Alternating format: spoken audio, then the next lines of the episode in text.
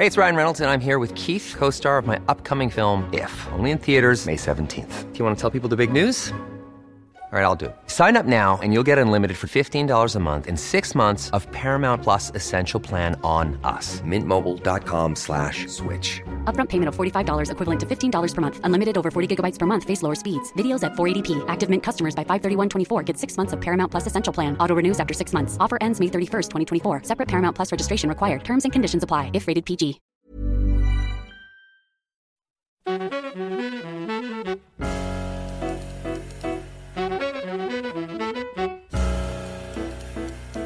Bienvenidos, esto es Fuera de la Caja. Yo soy Macario Esquetino, le agradezco mucho que me escuchen en este análisis de coyuntura de la semana que termina el 27 de noviembre. En esta semana se confirmó la gran dificultad que tiene el presidente para entender al resto del mundo. Eh, ya teníamos señales de esto cuando pues no, no, no quiso ir a cumbres internacionales sumamente relevantes, como fue la COP27 en Egipto, para discutir el tema de cambio climático, que usted sabe es muy relevante en materia internacional. Eh, tampoco asistió a la reunión del G20 ni a la reunión de APEC, eh, entonces, pues nos vamos quedando fuera de todas las discusiones internacionales. Esto no es buena idea. Hay un dicho de los diplomáticos eh, que dice que si uno no está presente en la mesa, está presente en el menú. Es decir, el que no va, pues es al que se comen todos. Y esto es lo que le está ocurriendo a México, me parece. Ha perdido un liderazgo que habíamos construido con sus dificultades, como siempre. Eh, especialmente desde Carlos Salinas de Gortari, que ya sabe usted,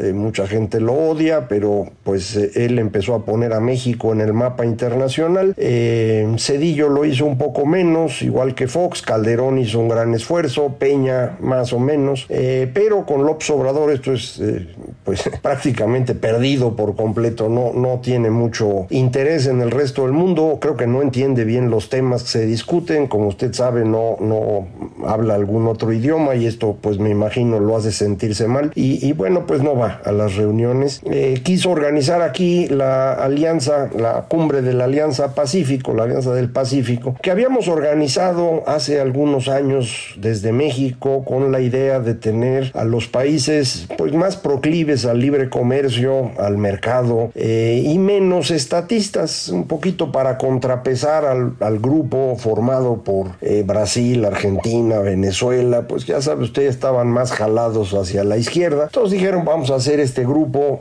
que fue el que estuvo impulsando, por ejemplo, el, el, eh, Pacífico, el plan del Pacífico, el, programa para tratar de juntar a todo mundo en, un acuerdo internacional comercial, que fue el que Trump votó luego, luego llegando a la presidencia. Eh, pero habíamos estado trabajando en eso, esencialmente eh, Perú, Colombia, México y esta alianza se iba a reunir eh, aquí en, nuestro país, eh, pero pues eh, el presidente de Perú no, pudo asistir porque su Congreso le negó el permiso. Esto ya le ha pasado antes, traen un pleito en, en Perú bastante serio en materia política y no lo dejan salir. pero adicionalmente otros invitados que tenía el presidente pues ya no quisieron venir. Es el caso, por ejemplo, de Alberto Fernández, presidente de Argentina, que se sintió muy molesto por eh, la manera en que México intentó eh, jugar eh, para la presidencia del BID, del Banco Interamericano de Desarrollo. Usted recuerda, teníamos a una candidata, Alicia Bárcena, que se anunció desde México sin haber cabildeado con los otros países, no era del agrado de los Estados Unidos. México la mantuvo mucho tiempo, luego la sustituyó a petición de ella, según nos hemos enterado, y la sustituyó sustituyó por Gerardo Esquivel, que la verdad yo creo eh, sabe mucho de esos temas, eh, realmente es un experto en cuestiones de distribución de ingreso, economía laboral, pobreza, no es un experto en política monetaria y por eso su nombramiento en el Banco de México nunca me pareció muy bueno, pero para el BID creo que era un buen candidato, mm, hasta donde yo recuerdo nunca ha dirigido una organización tan grande, pero bueno, cuando menos sabe del tema bien. Era un candidato, me parece razonable, pero pues se presentó ya faltando muy poco tiempo y sin estos trabajos de cabildeo diplomático que hay que hacer eh, en todas las elecciones de puestos internacionales. La persona cuenta, pero sobre todo lo que está detrás de esa persona, el respaldo del país, las negociaciones, son muy relevantes y México no lo hizo, a diferencia de Brasil. Brasil, ya sabe usted, su objetivo fundamental en la política internacional es bloquear a México. Así ellos desde hace décadas. Su su núcleo eh, internacionalista, Itamaraty, como le llaman, por el lugar en donde están, tiene ese trabajo donde México pone un candidato, Brasil pone otro y trata de que México no avance. Y se, explica, ellos quieren ser la gran figura de América Latina y el único país que le puede hacer mosca de verdad somos nosotros, por el tamaño. Entonces, pues se dedican a, estorbar eh, y ahora lo estamos ayudando y nos estorbamos solos. Entonces, el candidato de Brasil logró el respaldo de los Estados Unidos, que es el votante más grande del, del BID, con razón, pues es el que pone el billete. Eh, Argentina, que también tenía una candidata, pues viendo lo que hacía México, optó por mejor negociar con Brasil el respaldo a cambio de la vicepresidencia del banco y alguna otra cosita. Eh, pero pues se quedó enojado don Alberto Fernández y como también se andaba sintiendo mal en estas giras a las cumbres que le acabo de comentar que ocurrieron poco antes, pues dijo me quedo en Argentina y ya no voy. Eh, Lula nunca respondió si iba a venir o no, entonces el presidente de México se quedó sin nada. Eh, recibió la visita de tres presidentes que ya habían hecho pues eh, el proceso para venir, entonces les hizo una recepción aquí, cada quien un día, yo creo que eso es un maltrato también. El primero que llegó fue Gabriel Boric, el presidente de Chile, un, joven bastante hábil, creo yo, para ser presidente del Brasil, del Chile, perdón, no es cualquier cosa, no le está yendo bien porque eh, Chile se metió en un eh, callejón sin salida con el tema de hacer una nueva constitución, pero ahí anda tratando de sobrevivir. Eh, vino y hay imágenes eh, muy ilustrativas de la desesperación que siente el pobre joven eh, presidente chileno junto al observador. yo creo que por ser joven, pues no ha aprendido a dominar la cara de pócar que hay que tener en esto de la diplomacia y sí se le ve desesperado con pues aguantando lo que dice el presidente de México, que es una cosa sorprendente. Eh, los otros dos que vinieron, el presidente Lazo de Ecuador y Gustavo Petro de Colombia, la mayoría ni nos enteramos yo porque estuve buscando que si ya habían venido y pues casi no hay evidencia de su viaje ni de que hayan platicado nada muy relevante. El presidente estaba más preocupado con organizar su, su desfile, su manifestación en respuesta a la manifestación ciudadana. Ya habíamos platicado aquí que era una pésima idea del presidente, que no había forma que ganara. Si le salía bien, pues no iba a ganar nada. Y si le salía mal, iba a perder mucho. Yo creo que salió mal. Salió mal desde el momento en el que quedó absolutamente claro que esto era un acarreo de personas que no venían por voluntad propia. Eh, algunos venían amenazados porque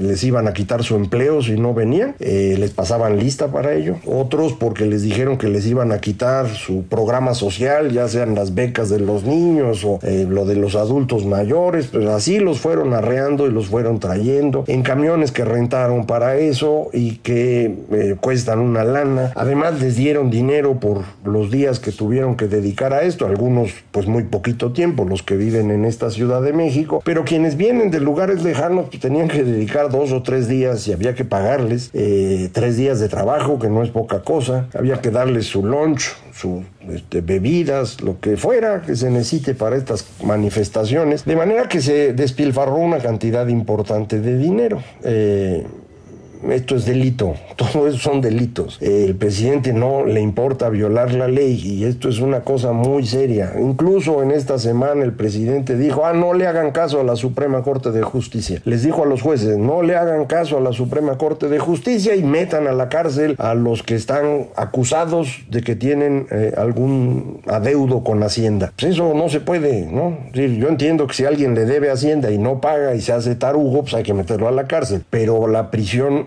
preventiva oficiosa a una persona que a lo mejor se le olvidó registrar un pago o un cobro o lo colocó en la contabilidad en el lugar equivocado? Digo, eso es, es un absurdo. Esto es la manera como habían estado amenazando a una gran cantidad de empresarios para cobrarles. Si no pagas ahorita lo que yo digo, prisión preventiva oficiosa. Y bueno, pues nadie quiere irse a la cárcel mientras se averigua. Ya sabe usted que aquí en México una vez entrando para salir pueden ser 10, 15 o 20 años y sin juicio por medio. ¿eh? Entonces todo el mundo pagó. Y esa es la razón por la cual la recaudación en particular de impuestos sobre la renta pues parece muy grande. Eh, es lo que llaman recaudación secundaria, no la recaudación normal, sino lo que están cobrando de adeudos. ¿Qué adeudos? Los que ellos inventan. ¿eh? Los que ellos inventan. Puede ser que estén bien, puede ser que está mal, pero normalmente eso había que dirimirlo en un tribunal. Pues ya no hay tribunales, ¿eh? va derechito. Bueno, esto fue lo que la Suprema Corte echó abajo, esto es lo que hizo enojar a López y por eso dijo, no, pues ahora no le hagan caso a la Corte. No se puede hacer así las cosas, ¿no? Es decir, sí es un problema que el presidente tenga tan poco respeto por la ley y por la Constitución. Usted sabe que viola la Constitución todos los días con su política energética, eh, sabe que ahora ya anunció que va a ser una reforma electoral nada más legal porque no puede modificar la constitución, que es por lo mismo inconstitucional, lo mismo que su reforma de la Guardia Nacional, lo mismo que su reforma de la industria eléctrica. El presidente juró, al tomar posesión, respetar la constitución y no lo hace. Y es evidente que no lo hace, es clarísimo. Y no tenemos manera de impedirlo. Esto es un problema que a lo mejor habrá que resolver en algún momento del futuro para que no volvamos a tener un caso como el actual. Pero bueno, el señor se quiso organizar su, manifestación, eh, allí hizo la, la marcha, no he podido ver muchos detalles, ocurrió hace un un poco de tiempo. Evidentemente no fui. Me puse esta cosita rosada para los que querían que estuviéramos de rosado el día de hoy, pero de cualquier manera salí poco. Eh, creo que no le salió bien porque a pesar de todo este acarreo, el resultado es bastante magro. No se veía mucha emoción en las imágenes que yo vi. Puede ser que no haya visto las correctas. Tampoco se veía tanta gente. Eh, creo que mm, claramente hubo más personas en la marcha del 13 de noviembre que en el desfile del 27. Eh, pero además, eh, en aquella ocasión fueron 50 ciudades, aquí los concentraron a todos y ni así les salió. Eh, sí se notó a los candidatos a suceder al presidente, juntito de él todo el tiempo, Claudia y Adán Augusto. hubo una agresión a Marcelo Ebrard,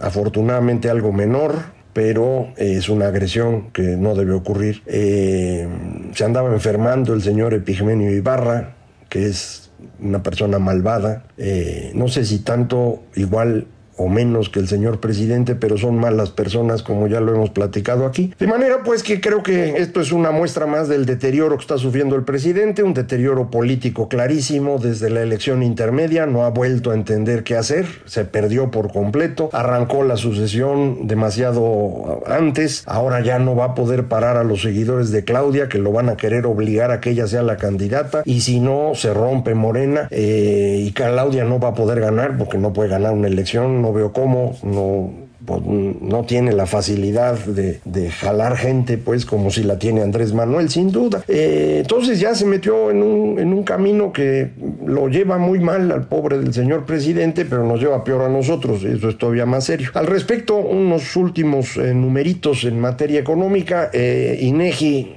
publicó ya los datos del Producto Interno Bruto en su versión preliminar, que es mejor que la oportuna. Eh, yo le había dicho que yo esperaba que corrigieran eh, hacia la baja el, dato, lo bajaron tantititito de 1 a 0.9. Con base en los datos que también publica INEGI cada mes del indicador general de actividad económica, el dato debía haber estado más bien alrededor de 0.6. mide el PIB cosas que no mide el IGAE esto ya lo sabíamos, son bases distintas y todo lo que usted quiera, pero es una diferencia muy grande y no me gusta esa diferencia. Eh, a ver si paulatinamente esto va equilibrándose en los próximos meses conforme se vayan teniendo series más largas y se estabilice mejor la medición por lo que se llama desestacionalización, una corrección estadística para eliminar los efectos mes a mes y eh, noviembre a noviembre o septiembre a septiembre, porque ya sabe usted, hay cosas que se mueven más en unos meses que en otros. Para evitar estos brincos se hace este cálculo que puede llevar a numeritos un poco raros por, por unos meses, pero que eventualmente se resuelven. Así que eh,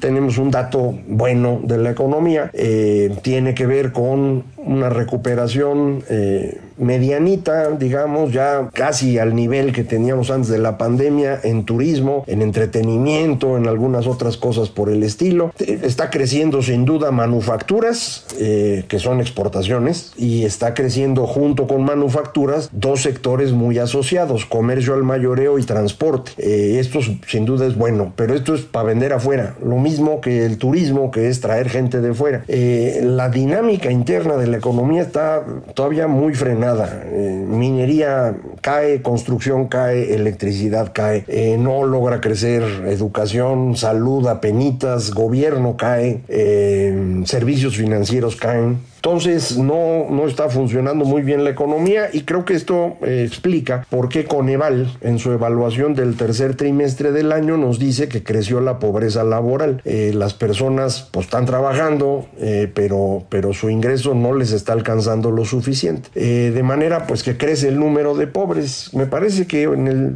informe que hizo el día de hoy el presidente regresó a este cuento de primero los pobres. Se necesita ser muy cínico de veras para hacer eso, pero lo hizo, ¿no? Eh, no he visto yo algo que vaya en beneficio de los pobres, ni una sola cosa. Los programas de apoyo social que ayudaban a los más pobres de México eran Progresa, Oportunidades Prospera y el Seguro Popular. Los dos los destruyó. Los reemplazó por reparto de dinero, como usted sabe, que llega fundamentalmente a adultos mayores que ya tenían una pensión, porque así es como los han encontrado. Eh, paulatinamente han ido llevando a, darle a algunos otros eh, personas mayores pero no han podido cubrir a todos ni mucho menos. Eh, y esto significa que viejitos que viven en lugares remotos, que pues, nunca trabajaron formalmente y no están registrados, pues al día de hoy muy probablemente no les llega nada. Eh, algo similar ocurre con las becas, que son muy chiquitas. Eh, la suma total es grande, pero recuerde usted, hablamos de un universo de 25 o 28 millones de jóvenes desde primaria hasta educación media superior, que se cubren todos con becas. Entonces realmente a cada uno le toca cualquier cosita, 100 pesos al mes, una cosa así. Eh, entonces, pues me parece que mm, no están ayudando mucho, están comprando votos, eh, a ellos es a los que movilizaron el día de hoy, a ellos movilizaron eh, cuando la revocación de mandato, son, unos sinvergüenzas pues, ¿no? Pero bueno, ya no me voy a enojar y, vamos a, posponer algunas otras cosas para platicarlas en, eh, la próxima semana. Una última cosita hoy para cuestión internacional, que esté usted atento. En China se complicaron las cosas, hubo un incendio en lo que fue la antigua capital de, los uigures, Unkil, en la región que se llama Xinjiang. Eh, y en ese incendio murieron personas porque no pudieron llegar ni bomberos ni ambulancias por el confinamiento. Confinamiento para que no se contagien de COVID. China optó por esta estrategia de COVID-0 y no por la estrategia de vacunar. La gente ya se hartó.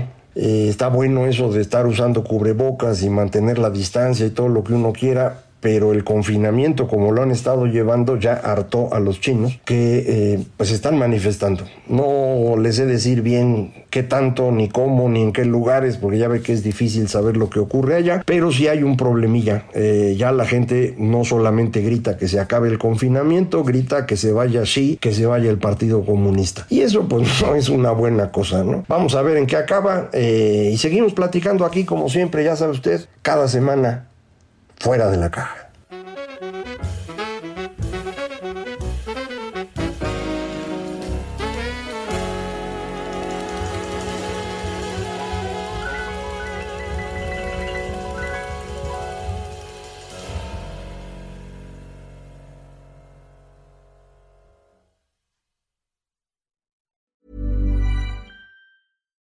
Hi, I'm Daniel, founder of Pretty Litter. Cats and cat owners deserve better than any old-fashioned litter. That's why I teamed up with scientists and veterinarians to create Pretty Litter. Its innovative crystal formula has superior odor control and weighs up to 80% less than clay litter. Pretty Litter even monitors health by changing colors to help detect early signs of potential illness. It's the world's smartest kitty litter. Go to prettylitter.com and use code ACAST for 20% off your first order and a free cat toy. Terms and conditions apply. See site for details.